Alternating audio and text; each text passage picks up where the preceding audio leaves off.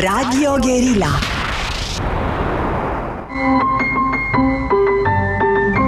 Metope. Emisiune realizată prin amabilitatea Fundației Casa Paleologu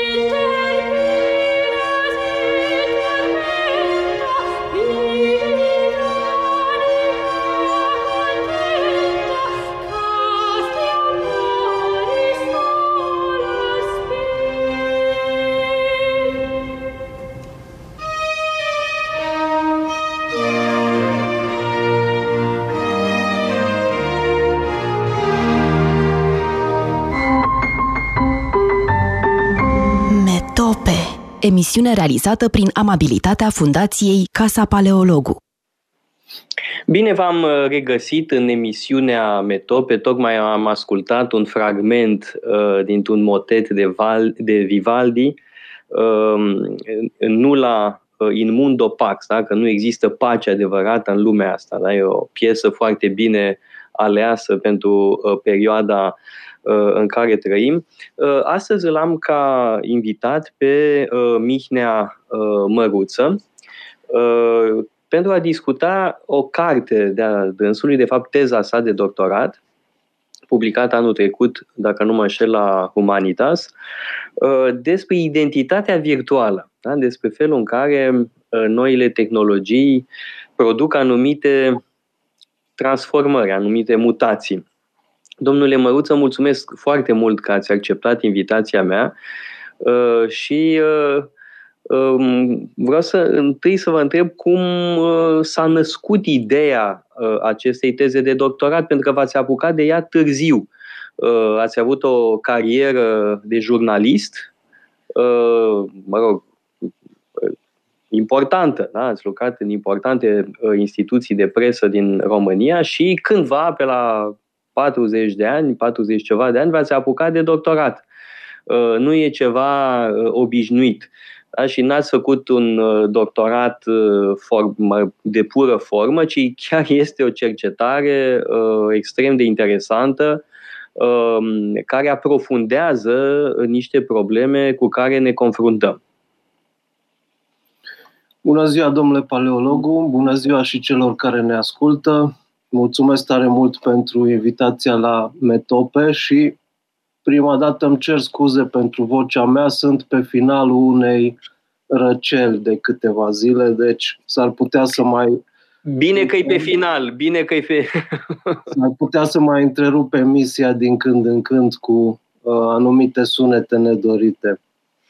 Într-adevăr, după cum a spus, uh, doctoratul meu a venit ca o surpriză și pentru mine. L-am început la 47 de ani și uh, a fost o inspirație a profesorului meu, profesorul Aurel Codoban, unul dintre cei mai importanți filozofi din România, aș zice, și unul dintre puținii gânditori cu adevărat autentici în zona asta din România care într-o seară, la o întâlnire pur amicală, din vorbă în vorbă, m-a întrebat uh, nu cumva ai vrea să faci un doctorat în filozofie? Uite, eu m-am retras de câțiva ani, dar pentru tine aș mai face o excepție și din vorbă în vorbă s-a materializat acest lucru după câteva luni. Stați puțin, cum i-a venit ideea să vă spun așa ceva? Că înseamnă că vă știa și că da, intuia că îndreptați într-o anumită, într-o anumită direcție, că nu stau să întreb, să sugerez lucruri de astea ori și cui. Ne știam pentru că îmi fusese și coordonatorul lucrării de licență în 1997, dar nu ne mai întâlnisem de câțiva ani și această întâlnire era oarecum o întâmplare ieșită din comun. Eram la o terasă împreună cu profesorul Codoban și cu fiul lui și povesteam despre cărți, în principiu, și la un moment dat mi-a zis ceva de genul îmi place de tine, nu vrei să faci un doctorat uh, în filozofie. Vorbeam, dacă mi-aduc aminte și mai concret, despre Culianu, că era una dintre pasiunile și interesele noastre comune, uh, opera lui Ioan Petru Culianu. Și ca să scurtez răspunsul, s-a întâmplat acest doctorat, dar uh, s-a întâmplat și aici uh, într-un mod uh, ieșit din comun, în sensul că în primii ani n-am fost foarte serios, am scris referatele care erau necesare, dar eu eram jurnalist, lucram zi de zi la Presul An și nu m-am ținut de treabă pe cât de serios uh, trebuia. A fost nevoie și într-un fel aici e miracolul, ca și cum cineva știe mai bine decât tine ce ai nevoie în viață. A fost nevoie să-mi dau demisia ca să mă pot apuca serios de uh, munca de documentare și de scris la doctorat și abia după ce mi-am dat demisia am avut timp suficient să realizez ceea ce a devenit uh, această teză de doctorat și cartea despre care vom vorbi. Uh, referitor la idee, vă mărturisesc că răspunsul cel mai sincer este că am vrut să scriu nu doar o teză de doctorat, ci o carte să, care să fie folositoare și aici cred că a contat foarte mult formația mea de jurnalist în sensul că uh, mintea unui jurnalist e construită pentru a elimina în fiecare zi ce nu e suficient de interesant și a găsi ceea ce noi numim care e subiect. Și mi s-a părut că felul în care sunt influențați copiii mei de rețelele de socializare și, în general, generația lor, a celor născuți în această lume foarte digitalizată, este o întrebare la care e foarte important să încercăm să răspundem. De ce doar ei și nu noi? Că și noi suntem în această lume, suntem prinși și noi în ea. E adevărat, dar mi se pare că în cazul lor influența este mult mai puternică și e ca și cum uh, noi oarecum avem un soi de altă formare. Deci suntem formați într-o lume analogică, suntem formați într-o lume a uh, textului scris și a paginii de hârtie, în timp ce ei se nasc deja, mai ales cei născuți după 2010, să zicem, se nasc deja într-o lume în care este absolut firesc, ba chiar este imperativ să-ți creezi ceea ce în carte am numit un eu virtual, adică o dublură în rețea. Da, acest, bun, haideți să rezumăm uh, teza cărții și după aia să vedem câteva puncte, că am evident niște întrebări precise. Uh, care este teza principală a cărții? Da? Această formarea unui eu virtual, a unei identități virtuale. Da, raționamentul din carte e construit, să zicem, ca să simplific lucrurile, construit pe trei niveluri. Nivelul 1 sunt uh, eu, omul din realitate. Nivelul 2 este ceea ce creez în rețea și ceea ce am numit un eu virtual, adică totalitatea reprezentărilor mele din rețea, totalitatea intervențiilor mele din uh, social media, că postez, că creez evenimente, că dau like la alții, că dau share sau comment sau așa mai departe. Deci acest puzzle de imagini pe care le creez în uh, rețea l-am numit eu virtual, iar nivelul 3, cel mai misterios și cel mai interesant, după părerea mea, este interpretarea pe care urmăritorii mei o dau acestui eu virtual – interpretare imposibil de aflat și pe care eu am uh, numit-o identitate virtuală.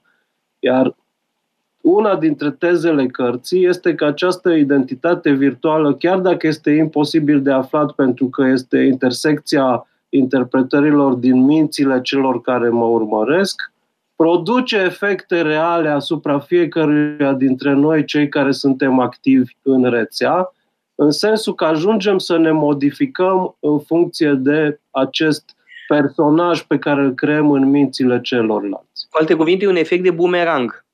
Corect. Deci, eu creez un eu virtual, eul virtual apoi este reflectat în această identitate este virtuală. Care... Prin interpretare devine o identitate virtuală a mea din mințile celorlalți, iar ei dându-mi feedback feedback care de multe ori nu este cel pe care mi-l doresc, se repercutează asupra felului în care eu mă voi uh, uh, manifesta în viitor în aceeași rețea. Și o să dau un exemplu foarte simplu, și anume, de ce pe mulți dintre noi, sau poate chiar pe toți, ne deranjează din mii de comentarii favorabile doar acel unic comentariu nefavorabil sau care este chiar al unui hater, să zic. Am întrebat acest lucru și răspunsul ar fi pentru că dacă păstrăm uh, conceptele pe care le-am propus deja, pentru că mereu ne dăm seama că identitatea noastră virtuală nu este aceeași cu eu virtual. Pentru că eu virtual l-am creat să fie mai grozav decât noi, să fie seducător și să ne aducă cât mai multe beneficii, dar răspunsurile nefavorabile de obicei ne fac să ne dăm mereu seama că eu virtual este diferit de identitatea virtuală și atunci încercăm mereu să ne modificăm manifestarea în rețea. Da, poate că asta e partea bună într-o anumită măsură, pentru că uneori feedback-ul pozitiv ne încurajează să mergem pe o cale proastă. Uh, și Cunosc uh, exemple, uh, nu pot să mă pronunț în privința mea, dar văd oameni care, pentru că primesc feedback pozitiv, like-uri, comentarii pozitive, inimioare, tot ce vreți, la postări din ce în ce mai radicale. Și există un proces de radicalizare prin feedback pozitiv. Da? Și sunt unii oameni cu care nu mai poți să vorbești deloc. Sunt alienați de-a dreptul de feedback-ul pozitiv. Atunci... Și da, da și își spun că aceste comentarii uh, nu fac decât să le confirme părerile. Deci uh, și feedback-ul pozitiv și feedback-ul negativ ne modifică manifestarea în rețea, ne modifică ceea ce am numit uh, eu virtual. Ceea ce înseamnă că, într-un fel, personajul pe care l-am creat în mințile celorlalți intră în competiție cu personalitatea noastră cereală și uneori tinde chiar să o înlocuiască. Ceea ce, și aici am preluat un termen din teoria literaturii și aici uh, uh, aș fi curios cum vi s-a părut această metodă, un termen care se numește, o figură de stil care se numește antimetalepsă și care se referă la tentativa personajului de a uh, ieși din poveste, a ficțiunii de a pătrunde în realitate și cel mai bun exemplu pe care l-am putut da și în carte este ce s-a întâmplat în Ucraina, ca să ajungem și în zona politică, ce s-a întâmplat în Ucraina în momentul în care Zelenski a fost președinte, a fost că timp de câțiva ani el a creat în mințile Uh, populației prin intermediul serialului pe care îl producea, imaginea și personajul acestui om simplu, incoruptibil, care va stârpi corupția dacă ajunge președinte. Iar personajul din uh, serialul slujitorul poporului pe care îl juca Zelenski a ajuns să și candideze într-un fel și să fie ales cu 73% dintre voturile ucrainenilor și mie asta mi s-a părut exemplul cel mai bun de antimetalepsă care se transformă în realitate, în sensul că personajul creat de Zelenski în mințile populației a ajuns, pentru că de fapt eu cred că personajul a fost votat și abia după aceea l-au descoperit pe adevăratul uh, uh om din spatele personajului. Trebuie să luăm o scurtă uh, pauză publicitară și apoi revenim. Radio Guerilla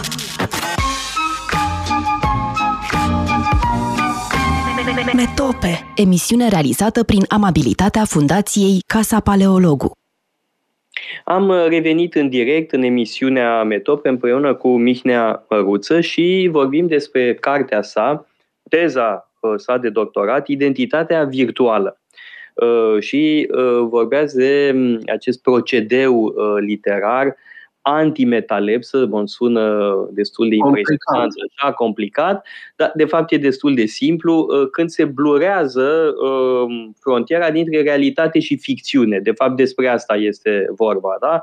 Și metalepsa și antimetalepsa trimit uh, la, mă rog, pierderea liniei de demarcație între real și ficțiune și asta, spuneți dumneavoastră, se întâmplă Um, cu um, uh, social media, uh, dar aș vrea să abordăm și un alt aspect.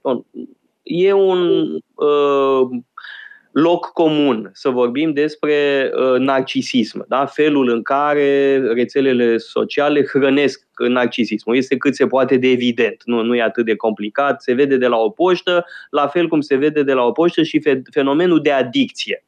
Da? Iar fiind vorba de o adicție, e mecanismul e același ca, ca la orice adicție, ă, dopamină în plus, ă, reacție la stimuli. Bun. Și ai această combinație da, între narcisism și ă, adicție, da, un fel de adicție la narcisism, în care narcisismul și adicția se hrănesc reciproc. Asta cred că suntem toți de acord, însă cartea dumneavoastră aduce precizări ne arată cum anume funcționează acest narcisism. Pentru că, de fapt, este un narcisism uh, legat de un eu virtual.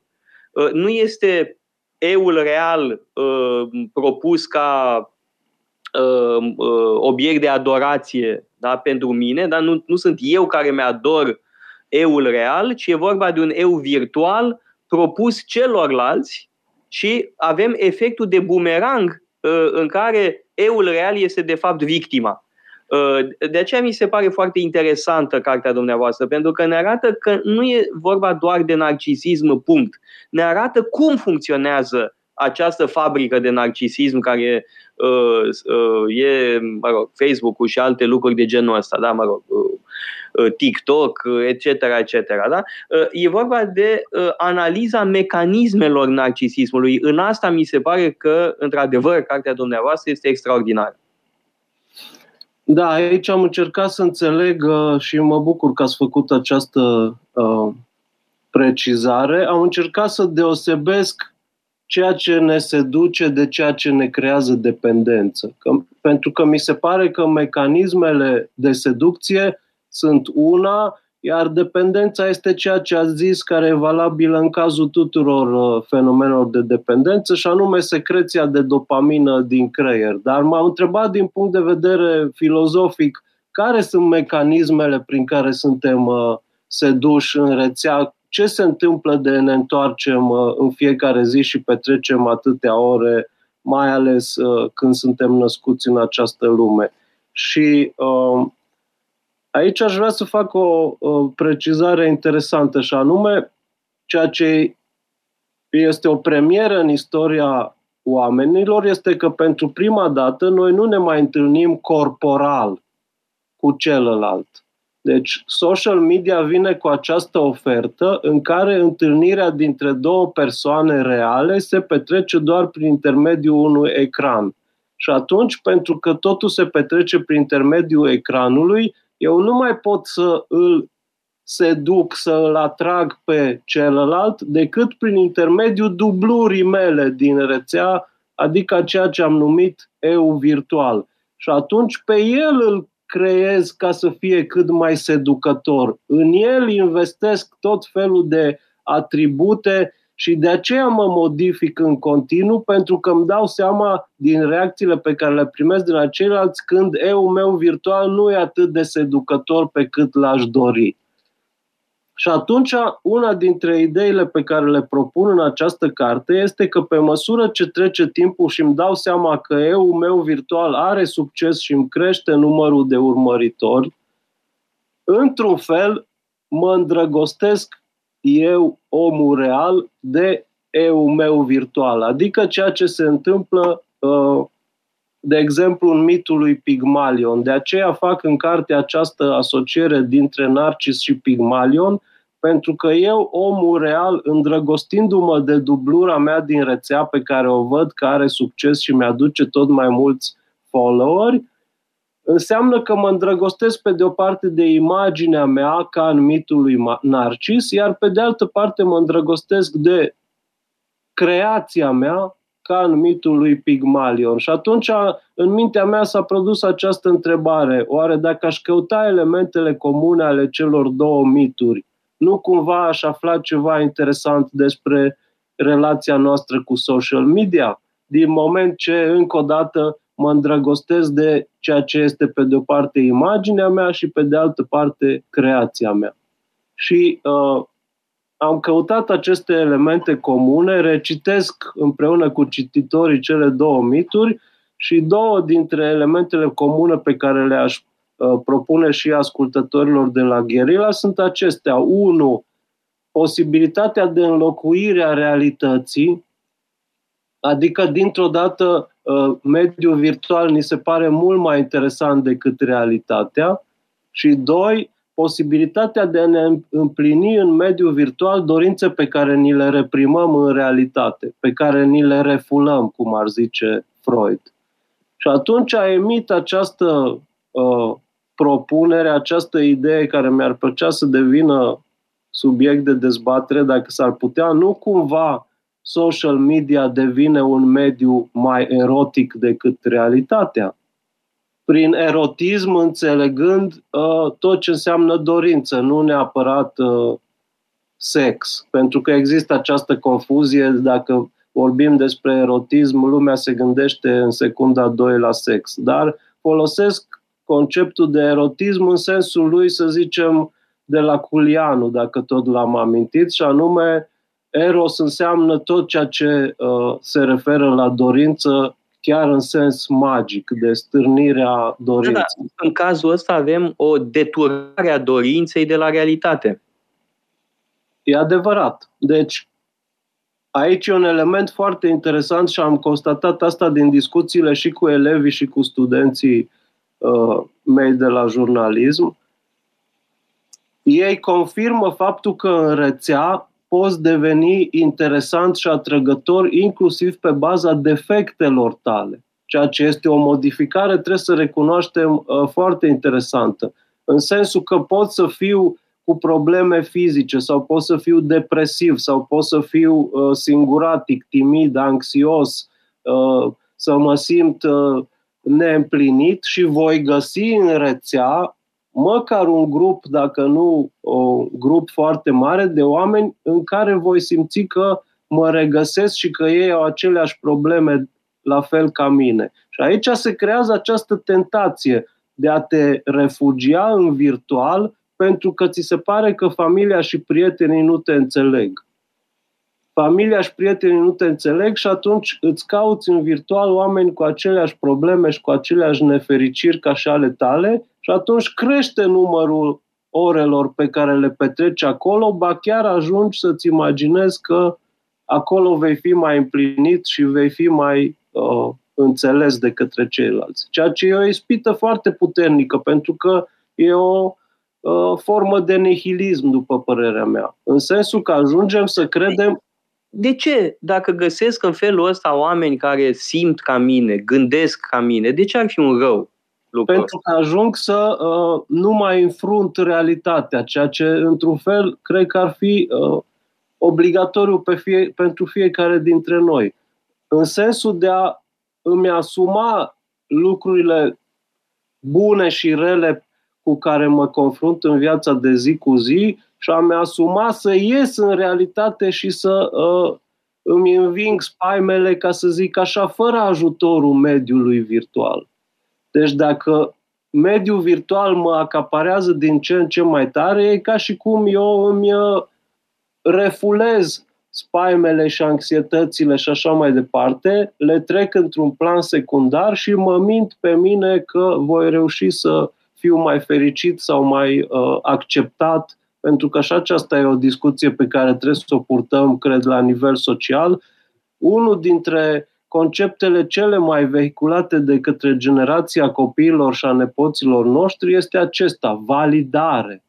Deci a devenit o presiune uriașă pentru ei să fie validați și unde să fie validați? În rețea. E mai important pentru ei să fie validați de către niște necunoscuți care le-au dat follow pe Instagram decât să ia valori din mediul în care trăiesc în realitate. Și aici m-aș gândi la faptul că se produce o coliziune între, inclusiv la nivelul național al problemei. Mă refer la faptul că oricare dintre noi crește într-un anumit etos, cu anumite valori comunitare, religioase, filozofice, uh, de bine și rău până la urmă. Ori dacă tu nu mai îți iei valorile din mediul în care ai crescut, ba din potrivă ți se pare că valorile mai interesante și care îți oferă validare sunt undeva în necunoscutul care este mediul virtual, este clar că se produce o coliziune sau o îndepărtare a minții tale de realitatea în care trăiești. Și am asistat zilele trecute, de exemplu, la dezbaterea cu privire la o potențială nevoie de a muri pentru țară. Știți discuția. Ce s-ar întâmpla dacă ne am fi chemat să ne înrolăm și să trebuiască să luptăm? Ori eu cred că social media și mediul virtual în general, pentru că oferă o conectare la planeta întreagă, amenință ceea ce numim etos național, amenință ceea ce numim uh, stabilizarea unor valori comunitare și a unei conectări la uh, la mediul înconjurător, pur și simplu. La mediul înconjurător în general, dar aici particularizam pe uh, totuși cred că ar trebui să ne întrebăm ce facem cu această țară. De ce avem o țară și vorba celor de la Cațavenci ce facem cu ea.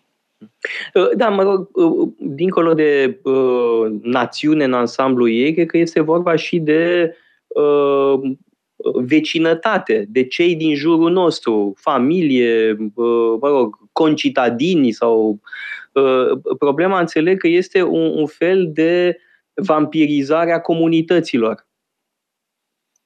Aș zice altfel, am citit săptămâna trecută, au făcut cei de la Universitatea Stanford un uh, studiu referitor la influența acestui mediu asupra minților de copii și de adolescenți și ei au mers mai departe și au studiat ce se petrece cu mințile lor în cazul imersiunii virtuale, adică ceea ce oferă, de exemplu, noi ochelari de realitate virtuală ai uh, firmei Apple. Și una dintre concluzii, și mi s-a părut foarte interesant, este că se produce un soi de detașare emoțională. Adică e ca și cum cel care se scufundă în virtual uh, rupe legăturile nu doar fizice cu faptul că se află într-un loc anume și că sunt oameni în jurul lui, ci rupe și legăturile emoționale sau se uh, atenuează, să zicem, legăturile emoționale cu cei din jurul lui. E ca și cum nu mai simte apropierea. E ca și cum se produce un soi de, aș numi o abulie. Sau anesteziere. Sau anestezierea simțurilor. Și aici se naște o altă rămurică foarte interesantă. De ce tot mai mulți din generațiile acestea simt nevoia să se taie? Sau să se drogheze? Sau să se uh, participe la lucruri aflate la extreme de tip violență? Pentru că e firesc, își doresc totuși, se produce o contrareacție, își doresc să simtă emoție, își doresc să simtă corpul își cere drepturile, ca să zic așa. Aha. Deci, această... Foarte interesant. Uh, uh, nu știu dacă ne ascultă acum, Uh, avem la Casa Paleologu uh, pe cineva care ține cursuri de filozofie pentru uh, adolescenți, în special pentru liceeni, și e profesoară într-un liceu de lângă Paris, un liceu foarte bun, de alminte, unul dintre cele mai bune din Franța. Și la unul dintre cursurile ei, ea vorbea, nu știu, despre Nietzsche, despre nu știu ce vorbea și uh, a văzut că uh, niște fete în clasă plângeau și plângeau pentru că un băiat în, mai în spate, în uh, ultimele rânduri ale clasei, se tăia cu un cuțit. Și a fost absolut uh, uluită, nu, nu se pregătise de așa ceva, era, a fost pur și simplu bulversată. Nu înțelegea ce e cu așa ceva, ce, cum, cum să se taie la oră uh, cu cuțitul în plus într-un liceu foarte bun. Deci asta cumva, uh, iertați-mă că am făcut această paranteză, dar nu m-am putut împiedica uh, să da, e o uh, problemă aduc care... aminte de acest fenomen, că înțeleg de la dumneavoastră că e mai larg răspândit decât credeam și decât știa E o problemă despre care se vorbește foarte puțin în spațiu public și anume nevoia acestor copii, adolescenți, acestei generații de a simți nevoia de a simți emoție, nevoia de a simți uh, inclusiv durere. Și întrebarea fundamentală este de ce ajung să aibă această nevoie? Ce anume din felul în care au crescut le uh, atenuează simțurile, le atenuează emoțiile, le înseamnă că uh, gestul acelui băiat e poate chiar un fel de a încerca să regăsească o formă de sănătate. Da, eu aș zice că e o conectare la realitate, într-un fel. Adică marea bătălie, după părerea mea, este aceasta între mintea care ar vrea să se refugieze în virtual pentru că acolo e mai puțină durere, vorba slujbei, unde durere... Nici durere, nici suspin. Așa, și nevoile totuși corporale, pentru că până una alta suntem niște uh, suflete care trăiesc în niște corpuri, adică până nu se produce această desprindere, ceea ce pare că se va întâmpla în următorii zeci de ani, corpul își cere drepturile, simțurile își cer drepturile și anume în continuare suntem niște ființe combinate, să zicem așa, adică și emoție, și rațiune, și corp, și uh, spirit și așa mai departe. Deci, uh, refugiul virtual naște, iscă o sumedenie de uh, întrebări la care încă nu avem răspuns, dar despre care, după părerea mea, ar trebui să vorbim uh, mult mai des. Da, uh, încă o dată, uh, una, unul dintre uh, aspectele cele mai importante uh, din cartea dumneavoastră mi se pare mecanismul acestul, acestui nou tip de narcisism. Da? E, asta mi se pare esențial pentru că e, uh, analizează mecanismele, nu e vorba doar de o afirmație uh, de globală, așa, despre narci- cum este hrănit narcisismul de uh, rețelele sociale. Și al doilea aspect, cred, esențial în cartea dumneavoastră, este o reflexie asupra uh, unei forme de nihilism. Uh, și aș vrea să insistăm uh, pe această chestiune, că e o temă filozofică enormă. Da? Evident, ne gândim cu toții la Nietzsche, la noțiunea de nihilism uh, în filozofia niceană și ce descrieți dumneavoastră, ce analizați dumneavoastră, merge foarte mult în acest sens. Da? Ca un fel de negare a realității prin fuga în virtual. Nu, nu fuga în lumea ideilor, așa cum spunea Nietzsche, da? într-o o lume din spatele lumii reale. Uh, de data asta este fuga într-o lume virtuală. Uh, poate chiar e mai radicală forma aceasta de nihilism. Da, mă bucur că ați uh, deschis și tema asta.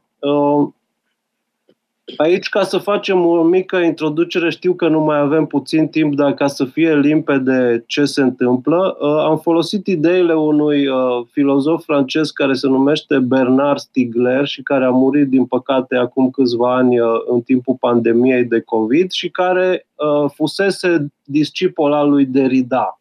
Deci, Bernard Stiegler este unul dintre numele importante ale fenomenologiei din Franța secolului uh, 20 și 21. Și el are această idee într-o carte apărută în 2016, Don la disruption se numește cartea, uh, în care zice că multitudinea de propuneri și sugestii de viață care ne vin dinspre rețelele de socializare, uh, faptul că în continuu vedem la cei cu care suntem prieteni sau pe care îi urmărim ce să mâncăm, ce să bem, unde să mergem, ce filme să vedem, ce cărți să trăim, în ce locuri să călătorim și așa mai departe, creează un soi de bombardament asupra conștiinței noastre și creează, bineînțeles, dorința ca și noi să trăim acele lucruri. Dar pentru că avem vieți limitate și nu putem să bifăm toate acele căsuțe, se creează ceea ce Stigler numește sentimentul că ești lăsat în urmă Adică se creează un soi de decalaj între mintea ta și rețea. Și e, uh, varianta extremă a acestui sentiment este sentimentul că nu mai există pentru ceilalți. De aceea uneori ai senzația că trebuie să tot intervin rețea, să postezi, să fii acolo, pentru că, zice Stigler, ai sentimentul că nu mai există pentru ceilalți. Foarte interesant mi s-a părut asta. Pe baza acestui sentiment că ești lăsat în urmă, ba chiar nu mai există pentru ceilalți, uh, am cuplat acest lucru cu uh, ideea nihilismului. Și anume, dacă ajung să cred că realitatea în care trăiesc este rea și mă face nefericit, iar peste această uh, peste acest sentiment se mai adaugă și sentimentul că sunt lăsat în urmă și că nici cum nu reușesc să ajung rețeaua și uh, multitudinea de variante pe care mi le propune și mereu sunt cel care este la coada căruței, ca să zic așa, atunci voi considera în mod inconștient că soluția pentru toate aceste rele este refugiu în mediul virtual. Deci se creează un soi de competiție între realitate și virtualitate. Din moment ce realitatea este rea și eu nu am cum să fiu fericit în realitate, mă scufund în virtualitate și uh, spuneți că vreți să... Asta înseamnă că scufundarea în, în uh, virtual, de fapt, uh, întărește nemulțumirea față de realitate. Da, aș zice că o uh, potențează. Uh-huh. Potențează. Amplifică, ne... sigur că da. o amplifică nemulțumirea față de realitate, dar uh, ideea este că de aici se nasc o seamă de uh, consecințe sociopolitice, după părerea mea. Și dacă mai avem timp să vorbim uh, măcar despre una dintre ele, care mi Băi, se avem pare... timp pentru mai multe, e foarte important, este esențial, consecințele sunt importante.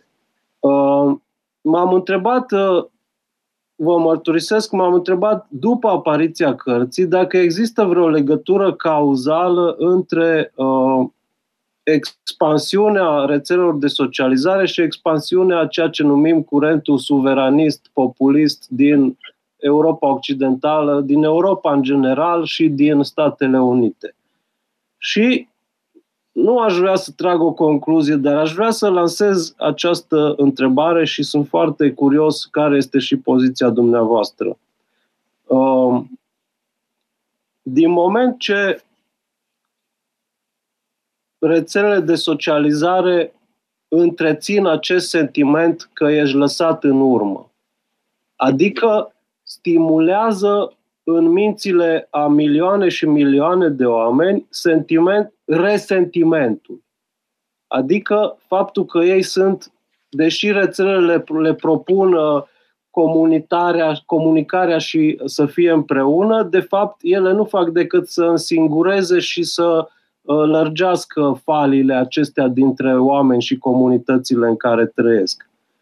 Adăugând peste această idee faptul că așa cum zice Hannah Arendt, orice totalitarism se hrănește din numărul celor oamenilor masă, cum îi numește ea, adică oameni cu resentimente care se simt singuri, care nu au împliniri în viața personală și care abia așteaptă să existe o cauză sau un lider carismatic în slujba căruia să se înroleze, nu cumva întreb expansiunea rețelelor hrănește expansiunea suveranismului.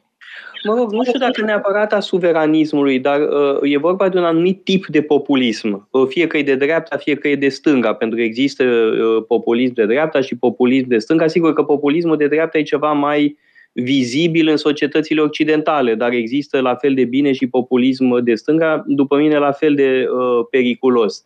Uh, da, uh, formule uh, autoritare, simpliste și tot acest val populist, în mod evident, se hrănește din resentiment, din ură, din invidie. Și din sentimentul că nu ești înțeles de Exact. Da. Bun, acum eu nu aș merge până la a spune că uh, rețelele de socializare sunt de vină sau că ele ar fi cauza. Există și alte uh, cauze, uh, cauze obiective, uh, de ordin economic, de pildă. Da, într-adevăr, uh, trecem printr-o perioadă uh, mă rog, mult mai problematică uh, din punct de vedere economic. Da? Este o criză uh, a economică, da? care afectează categorii largi de populație, evident că da. Nu se pune uh, nicio întrebare în plus în privința asta. Evident că uh, largi categorii de populație au pierdut în uh, puterea lor de cumpărare. Vedem asta în Franța, în Germania, în Marea Britanie, în America, e clar.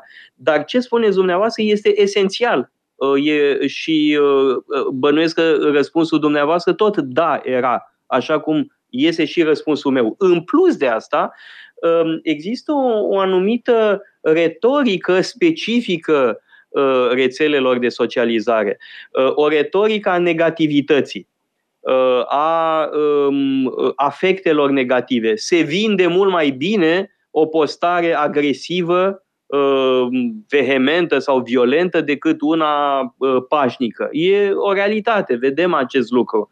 Uh, și atunci, într-adevăr, se produce o um, interacțiune între aceste elemente care duce la ce spuneți dumneavoastră. Da, clar, cred că nu mai pentru nimeni nu se crede acum că rețelele de socializare, pe lângă o serie de beneficii incontestabile, uh, au și aceste consecințe uh, uh, pe plan politic, social și politic. Da. Ce aș vrea să adaug este, apropo de acest om care se însingurează, aș vrea să vă gândiți foarte mult la ideea asta de pentru că există un soi de dispreț față de cei care se duc în această zonă și aceasta mi se pare una dintre cele mai mari greșeli. Eu Sigur că, că da. Haideți să luăm o scurtă pauză publicitară, pentru că problema pe care ați ridicat-o este, după mine, esențială. Radio Guerilla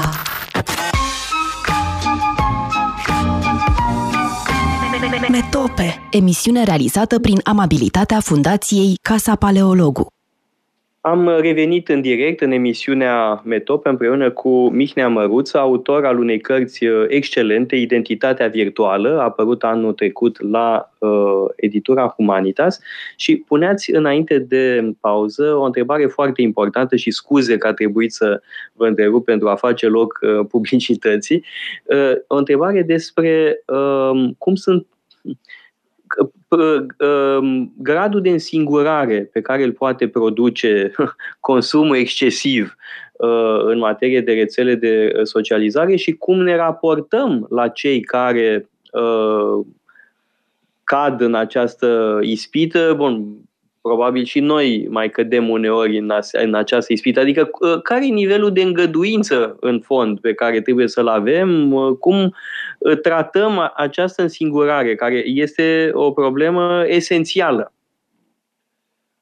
Da, mie mi se pare că s-a creat acest, acest sentiment de a-i disprețui pe cei care uh, se radicalizează și um, ne întrebăm tot mai puțin de ce o treime din populație sau poate chiar mai mult înspre o jumătate dintre noi uh, se radicalizează și au nevoie și se îndreaptă înspre zone inclusiv electorale uh, radicale. Și una dintre explicațiile mele este exact această însingurare și anume nu mai vorbește nimeni cu acești oameni. Și aș da, începând de la contraexemplu președintelui, eu nu înțeleg cum e posibil ca într-o țară aflată în Uniunea Europeană să nu apară principalii lideri ai țării și să le explice oamenilor care este contextul geopolitic în care ne aflăm. Permanent, măcar o dată pe săptămână, cineva din conducerea țării ar trebui să apară și să explice. Uitați, suntem aici, Rusia a făcut asta, China a făcut asta, Statele Unite sunt în poziția cu tare. Noi, pentru că suntem aici, ar trebui să așa și așa mai departe. Mi se pare că din cauza acestei absențe a unei explicații, oamenii își caută reperele, în special în mediul online și nu întâmplător uh, partidele care sunt în ascensiune în toată Europa își găsesc uh, adepții, în special datorită faptului că comunică cu ei în mediul online prin postări de tip uh, TikTok, în sensul că se filmează și vorbesc cu oamenii. Acești oameni, tocmai pentru că se simt singuri și nu înțeleg lumea în care trăiesc, au o tendință de a respinge viteza cu care se întâmplă lucrurile și ceața în care se întâmplă lucrurile. Pentru că toți trebuie să recunoaștem că lucrurile din punct de vedere tehnologic se întâmplă extrem de rapid și nu putem face față acestui ritm și doi la mână, din punct de vedere politic, lucrurile sunt atât de complicate încât nici măcar politicienii înșiși nu le înțeleg, dar mite populația care își vede de viața ei. Și atunci, în lipsa acestui dialog și a acestui Uh, contact cu oamenii care cât de cât sunt în miezul lucrurilor, oamenii continuă să-și caute explicații și le găsesc uneori în zona ficțiunilor. Cum zice Hannah Arendt, orice ideologie la început este o idee simplă de tip fictiv. Care este uh, noua ideologie de tip fictiv la care mă refer în finalul cărții? Că vei fi mai fericit dacă te uh, refugiezi în mediul virtual. Că respingând realitatea, de exemplu, prin ochelarii de realitate virtuală, vei uita de toate problemele și uh, te vei putea bucura în liniște de plăcerile tale.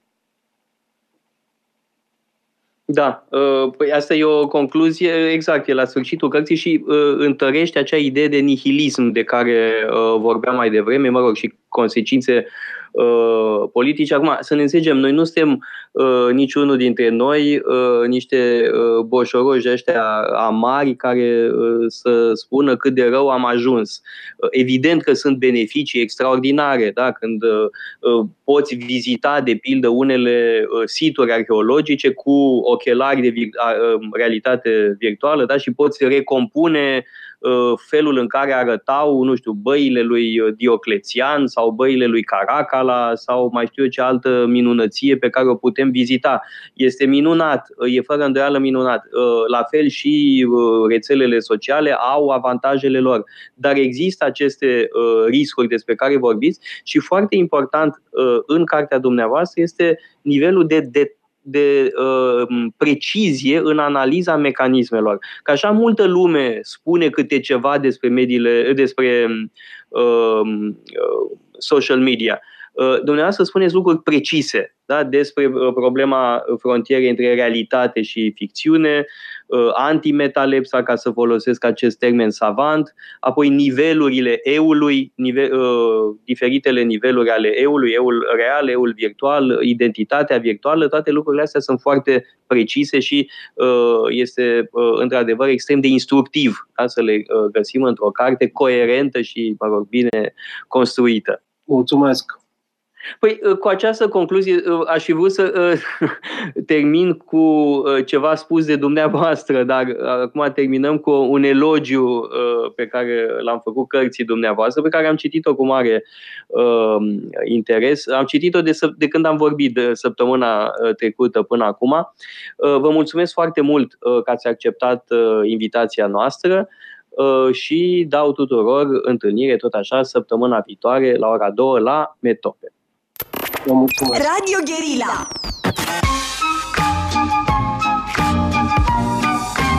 Metope, emisiune realizată prin amabilitatea Fundației Casa Paleologu.